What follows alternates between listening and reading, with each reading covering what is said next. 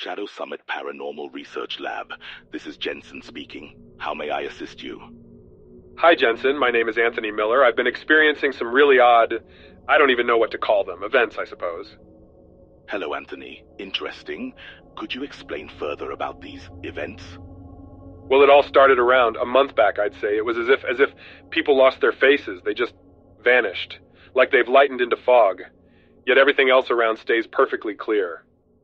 That surely sounds uncanny, Anthony. Could you perhaps follow it through? A sequence of events that leads up? Absolutely. It's it's always the same. I see people, their clothes, their hands, their shoes, everything but their faces. Initially I thought it was a trick of the light, but now now I see them everywhere and it's starting to unnerve me. I've seen doctors, therapists, even tried to capture them in photographs, but there's nothing. They see nothing. Can you recall, Anthony, the first time this happened? The weather, the location, anything at all? Or anything unusual from your family history or previous experiences? The first time was in March during one of my evening strolls. The weather was clear, a bit chilly, but nothing out of the ordinary. As for family history or past experiences, no, nothing to speak of. Quite intriguing. Wonder if there are other significant cues that you have noticed surrounding these instances, Anthony. Well, I don't quite understand it, but it seems it seems to happen when there's a large group of people. Supermarkets, streets, the office. It's like some weird paradox. That is indeed strange. Are there any others who might have noticed what you are seeing? Any differing perspectives? None. The doctor I consulted even thinks it's stress. But I know what I see, it's real, it's happening. I comprehend, Anthony. Quite a few instances come to mind where people reported seeing things others couldn't.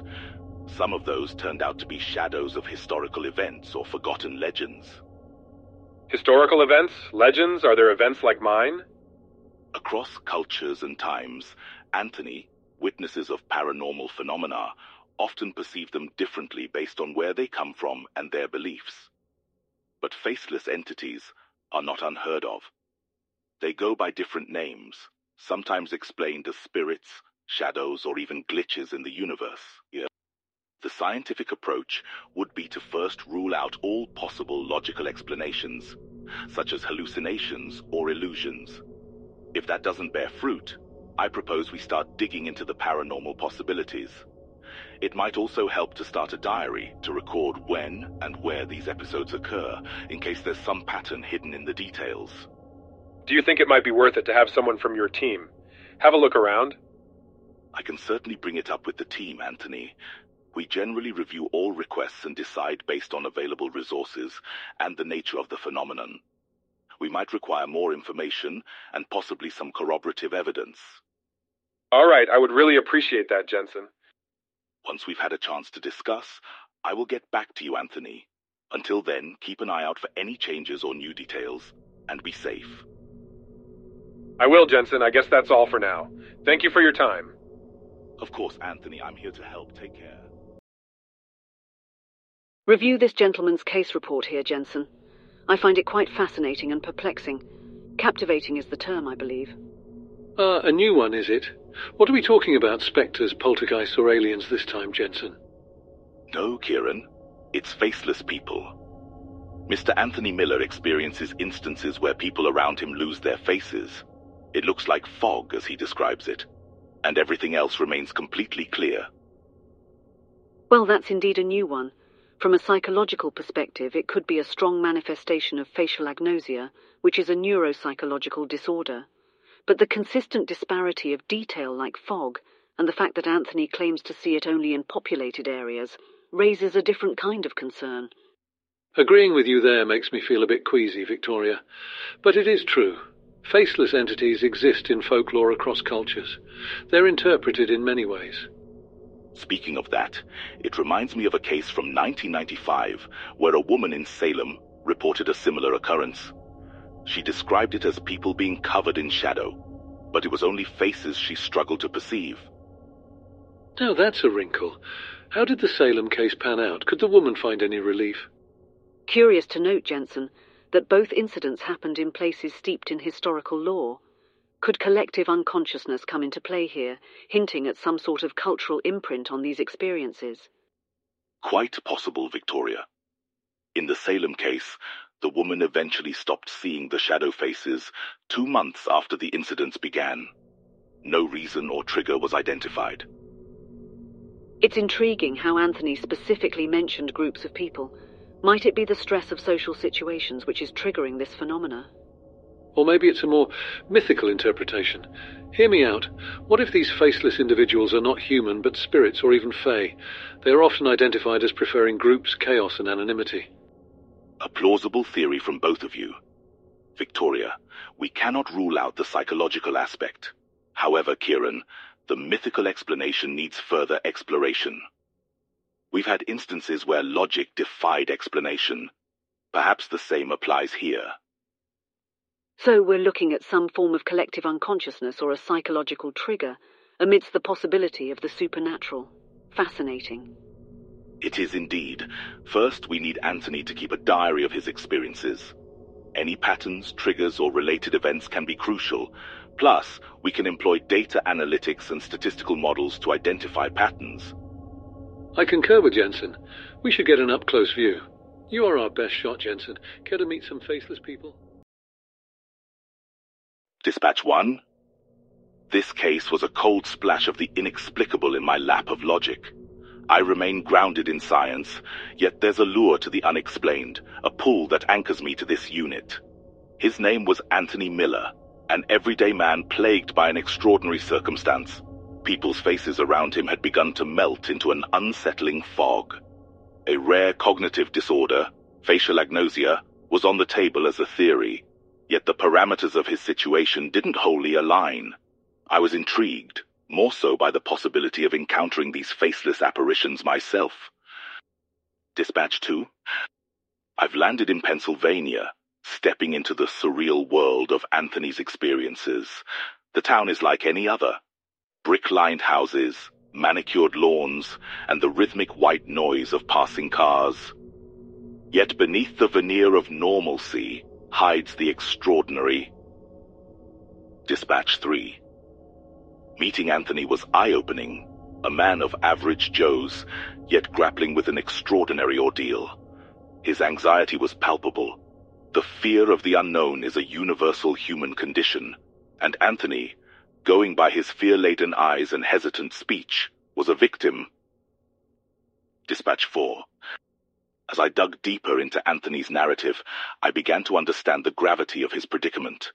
His descriptions were chillingly graphic, giving life to the intangible horror he experienced. I decided to strategize, document these encounters meticulously, and filter the illogical to hone in on the undeniable truth. Dispatch 5 The meeting with the faceless was unsettling. An eerie disconnect marked their presence. The encounters were random, unpredictable, amplifying the mystery. Anthony's recall of events, undeniably authentic. Yet, his condition triggered a sense of powerlessness. Dispatch 6. Amid skepticism and fear, a parallel drew between Anthony's experiences and the Salem case from years ago. An inexplicable phenomenon across decades, resonating, yet unlinked. These quirky nuances are the fuel that feeds my curiosity, driving me deeper into the abyss of investigation. Dispatch 7. Interrogations were challenging, as Anthony's claims were dismissed as a figment of his imagination by most. Yet, those unfazed carried a certain wealth of knowledge, opening up new avenues of inquiry. Dispatch 8. As I delved deeper into the puzzling narrative, I was thrown a curveball.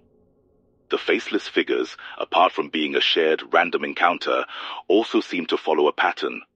They were always present in crowded places. This new piece of the puzzle added an invigorating complexity. Dispatch 9 The evidence gathering was a daunting display of technology and scientific rigor employing infrared sensors, EMF detectors, and thermal imaging cameras, we pushed the boundaries of known science. Each test, though inconclusive, inched us closer to an elusive truth. Dispatch 10. During an EMF sweep, a child's doll unexpectedly recorded a spike, sending icy chills down my spine. A seemingly random object, now linked to the faceless phenomena, further complicated the existing equation. Dispatch 11. This sudden revelation didn't escape Anthony. He was visibly shaken. The once comforting sanctuary of his home was now tainted by the unexplained. There was an intense sense of unease in the air. Dispatch 12. I couldn't help but wonder what my astute team back at the lab would make of such a revelation. While Victoria would try to seek an explanation in the realms of psychological stress, Kieran would undoubtedly associate it with folklore and myths. Dispatch 13? Victoria once shared something relevant. She mentioned the power of suggestion, how the human mind can align perceptions through suggestions. Perhaps Anthony's problem was psychological after all, amplified by his many fears. Dispatch 14? My interrogation strategy was intensified, confronting Anthony, advising him to face his fears, an element of surprise our new tool. His reactions threw light on his deep-rooted apprehensions, unveiling new truths. Dispatch 15. During one of the intense confrontations, the room filled with an unexplained chill. Even the mundane seemed sinister. I raced to document the bizarre, the fear in Anthony's eyes mirroring my own apprehension. A terrifying incident indeed that commanded my absolute attention. Dispatch 16. The unnerving encounter forced us to reconsider our strategies. Investment in more sophisticated tools, a stricter documentation regime, even psychiatric evaluation for Anthony. The case, it seems, was evolving ever so insidiously. Dispatch 17. I pondered over the myriad questions that the chilling incident inspired. Was this paranormal or a psychological manifestation?